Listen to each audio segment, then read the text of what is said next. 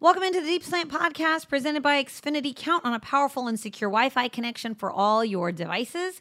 Xfinity XFi. Can your internet do that? Welcome in. It's the Deep Slate Podcast, and we have got a guest for you this week. It's Scott Quessenberry, starting center for your Houston Texans. And uh, Scott just signed here with the Texans this offseason as a free agent. He'd been with the Chargers for the previous four years, and here he goes. He's going to be facing his former team when the Texans host the LA Chargers here on Sunday in week four. So, here he is. He's the starting center. It's not really what he envisioned. It's not what anyone else envisioned. Justin Britt goes on the reserve list, non football illness list for the foreseeable future. And Scott Quessenberry's done a good job holding things down. I get a chance to catch up with him, find out what it's like playing center in this offense. What everyone's saying about his over communicating, is he really like that off the field as well? We get into all that. Plus, that name Questenberry sounds familiar. It's because it is, because we've covered the other two Questenberries during their time here in Houston David Questenberry, the offensive lineman, and then Paul Questenberry, who was the fullback. And now here is Scott Questenberry, the offensive lineman. He's the baby of the three. We get a chance to catch up with him and see how well he knows his brothers. And we get to know his brothers well a little bit better uh, in a way that we hadn't before. So we played a fun little game with him. I think Jimmy Fallon coined this game, and uh, I probably didn't do it justice, but had a little fun with Scott in this deep slant presented by Xfinity. But first, Xfinity delivers the fastest internet in Houston, so you can do more of what you love. Stream the game on a powerful and secure Wi Fi network and keep your home team happy with a reliable connection for all your devices. Xfinity XFi. Can your internet do that? All right, let's get right into it. Scott Quesenberry on the Deep Slant Podcast presented by Xfinity. Scotty Quessenberry, Scott Quessenberry. I feel That's like me. I feel like you're Scotty since I've met your entire family. And here you are starting for the Texans. How does year five feel for you so far? Good. Definitely uh, a little different. Wasn't what you know we kind of anticipated going in, but you know we're making it work and uh, we're getting better every week. Yeah, you did not know that you're going to be the center when you signed here this offseason. So a lot of things changed, but how much did just playing in the preseason help, even though you weren't with the same starting five that you're with now? Yeah. y- Well, you always plan to be the starter, really. Well, at least that's what I kind of feel. Always prepare like that, and um, when your number's called, just make sure that the, your teammates trust you and believe in you and have that respect for you. And uh, no, now. Um, building the chemistry with the guys. Obviously, I played with Titus and AJ quite a bit in the preseason, so that was pretty good. But um, you know, K missing time with the injury, and then LT missing time in the games because you know, just protecting him because he's just a stud and learning, helping them to come along and kind of grow this whole thing hasn't been too challenging. You know, they listen and, you know, they trust my communication skills and they trust me to help them get into the right place and then they just handle the rest. All right, you speak of communication skills. The one thing that I've heard from you from, I think Laramie mentioned it, AJ Can mentioned it, that you communicate really well.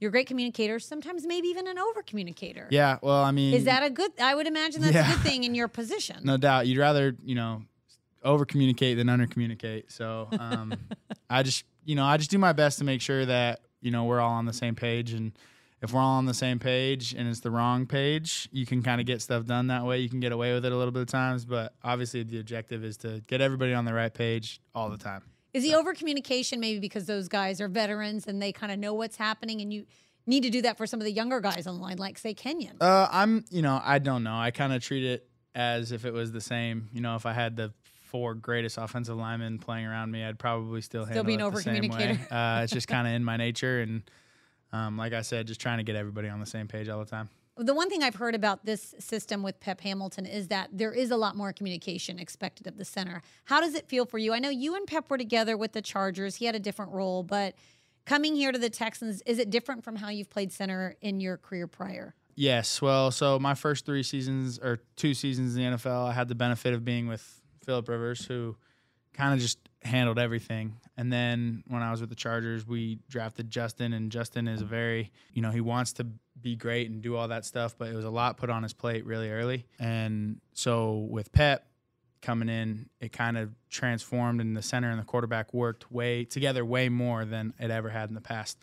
So I knew that coming here that it was going to kind of be the same way with Davis being a young quarterback, still learning, and you know us putting in the time and being able to take stuff off of his plate. Yeah, as soon as you found out that you were the starter, how does that work then? You need to immediately start getting more reps with Davis? Do you work extra with him? How do you guys get on the same page? Well, um, or is it already in place? As far as like the snap, you know, the center quarterback exchange, there wasn't really any big adjustment there because we had done so much in the in training camp and in the preseason. And then as far as just communicating, Davis trusts me to make the right call at the beginning of the play, and if he has to do something within the you know framework of the play, you know we all trust him. So there hasn't really been much of a crazy transition period. It's been pretty smooth, I would say. And you know, like I said, we're just getting better every week. Are you an over communicator off the field as well? Um, Is this something that you're like off the field?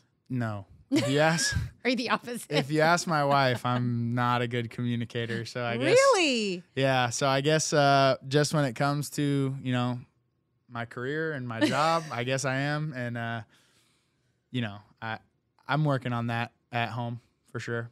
She must be really surprised then when she hears all these comments about you being an over communicator. Well, I don't think so because she No. knows how much time I put in Oh, and sure, uh, how okay. important it is to me. So, not saying that she's not, but That's really funny. I thought you'd be you'd be go home and you'd give like a play by play of dinner and like what you're doing now and what everyone needs to do next. That's, I really wanted to picture you like that in your no, house. not really. Oh, disappointing. Sorry. All right, so you grow up in LA. You went to UCLA. You Mm-hmm. play for the Chargers. Then you moved to Texas. What's Texas been like? I for you? love Texas. You the do. food's been awesome. Yeah. The food in Houston's great. The people in Houston are great. You know, I've enjoyed my time here. The weather has definitely been an adjustment. It's definitely hot, but uh, It's not California down here. no, not it's yet. not. But it felt nice out there today at practice. So, Yeah. um, but for the most part, all in all, two thumbs up for for H Town. Two thumbs up. Well, we know your brothers really well. Mm-hmm. David, I covered him when he was a rookie. Then Paul was here last year. So it only is fitting that we've got you here. And so since we know, and, and the fans know the three brothers as well, I, I had a few questions just to get to know the three of you better Okay. collectively. All right. Okay. First of all, you're the youngest, right? of the Correct. three? Okay. So out of the three of you, David, Paul, and yourself included, who is the funniest? Me, Really? Are Oh, you yeah. just saying that because you're biased? no, it's No, me for it's sure. you. Okay. Uh, who's the most competitive? Me, I can see which way this is going. All right. Who's the mama's boy? me. Really? Um, Is it because you're the youngest? well, when I was young, me, not as much me anymore. Who is But- it now? I plead the fifth. But when I when we were younger, it was me for sure. okay. Best all around high school athlete. Me. What what other sports did you play? It's me or David. David was football and lacrosse, and then I was football, basketball, track and field. But I mean, like, if we're Wow. really talking about it, it's me. I did football. I did basketball. I set the school record in shot put. Not to toot my own horn, but I did. You did. I also did the high jump, which a lot of people don't know. okay. I was okay. I jumped five ten, which is pretty good. That's at- that's great. 270. So, um, overall, at high school athlete, I'm going to go with me. That Again. I'm, I'm so impressed that you did the high jump. Usually, guy, offensive linemen, defensive linemen, they're like shot put. yeah, guys. I did do shot put. I set the school record. Yeah, I But was just you- kinda- but jumping too. That's, yeah, I was just I'm kind of messing impressed. around at practice one day, and then our coach was like, "You know, you could get us points," and I was like, "Okay." So I started doing it. and- All right. Y- I competition. think you should lobby to be like a receiver or something out there with this vertical. That Well, you got not going anymore, on. but you know, before goal line package, I'd be all over it, but not anymore. all right. Who is the best cook? Me. What do you make? What's your signature dish? Um, Lovey's coming over for dinner. What are you making? Oh God. I do make a really good like Mediterranean chicken sandwich. Okay. with like so the chicken's marinated and then like bell peppers and then I put the goat cheese in the oven and broil it till it's all golden brown with tomatoes. I love Mediterranean food. Oh, so this me is too. amazing. It's my favorite. But Yeah. th- that's probably my go-to. We're actually having them tonight. okay. Worst cook? I don't know worse, but I would say I'll go most basic is Paul. Paul eats like rice and He was in the military. He's like, he rice- doesn't need a lot. rice, ground beef, and avocado three times a day for seven days a week. So. He's just not into food, or no, he's just, very a meathead. Meathead. Yeah. Okay. Uh, better student. Me. I was like, he's gonna say me. Me. You were. Are you re- Yeah. for real? Yeah. Best subject that you had. Well, the only reason I say me, best subject, I don't know. I was kind of pretty good all around. But the on- math, none of us were really good at. But the only reason that I say me is because I had the best GPA in high school. I scored the best on the ACT.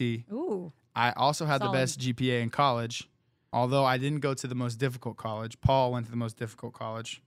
And but I did have the best GPA in college. So Okay. that's the reason I'm going to say me. But as far as best subject, I'm going just all around. Okay, I think the ACT score is pretty. Yeah. that's a, that's a solid. That's Yeah. a solid stat. So I'm going to go with me. Most musically talented. Do any of you guys play musical instruments or sing? Well, they both played piano when they were young. I did. I don't know how much practice that's got lately.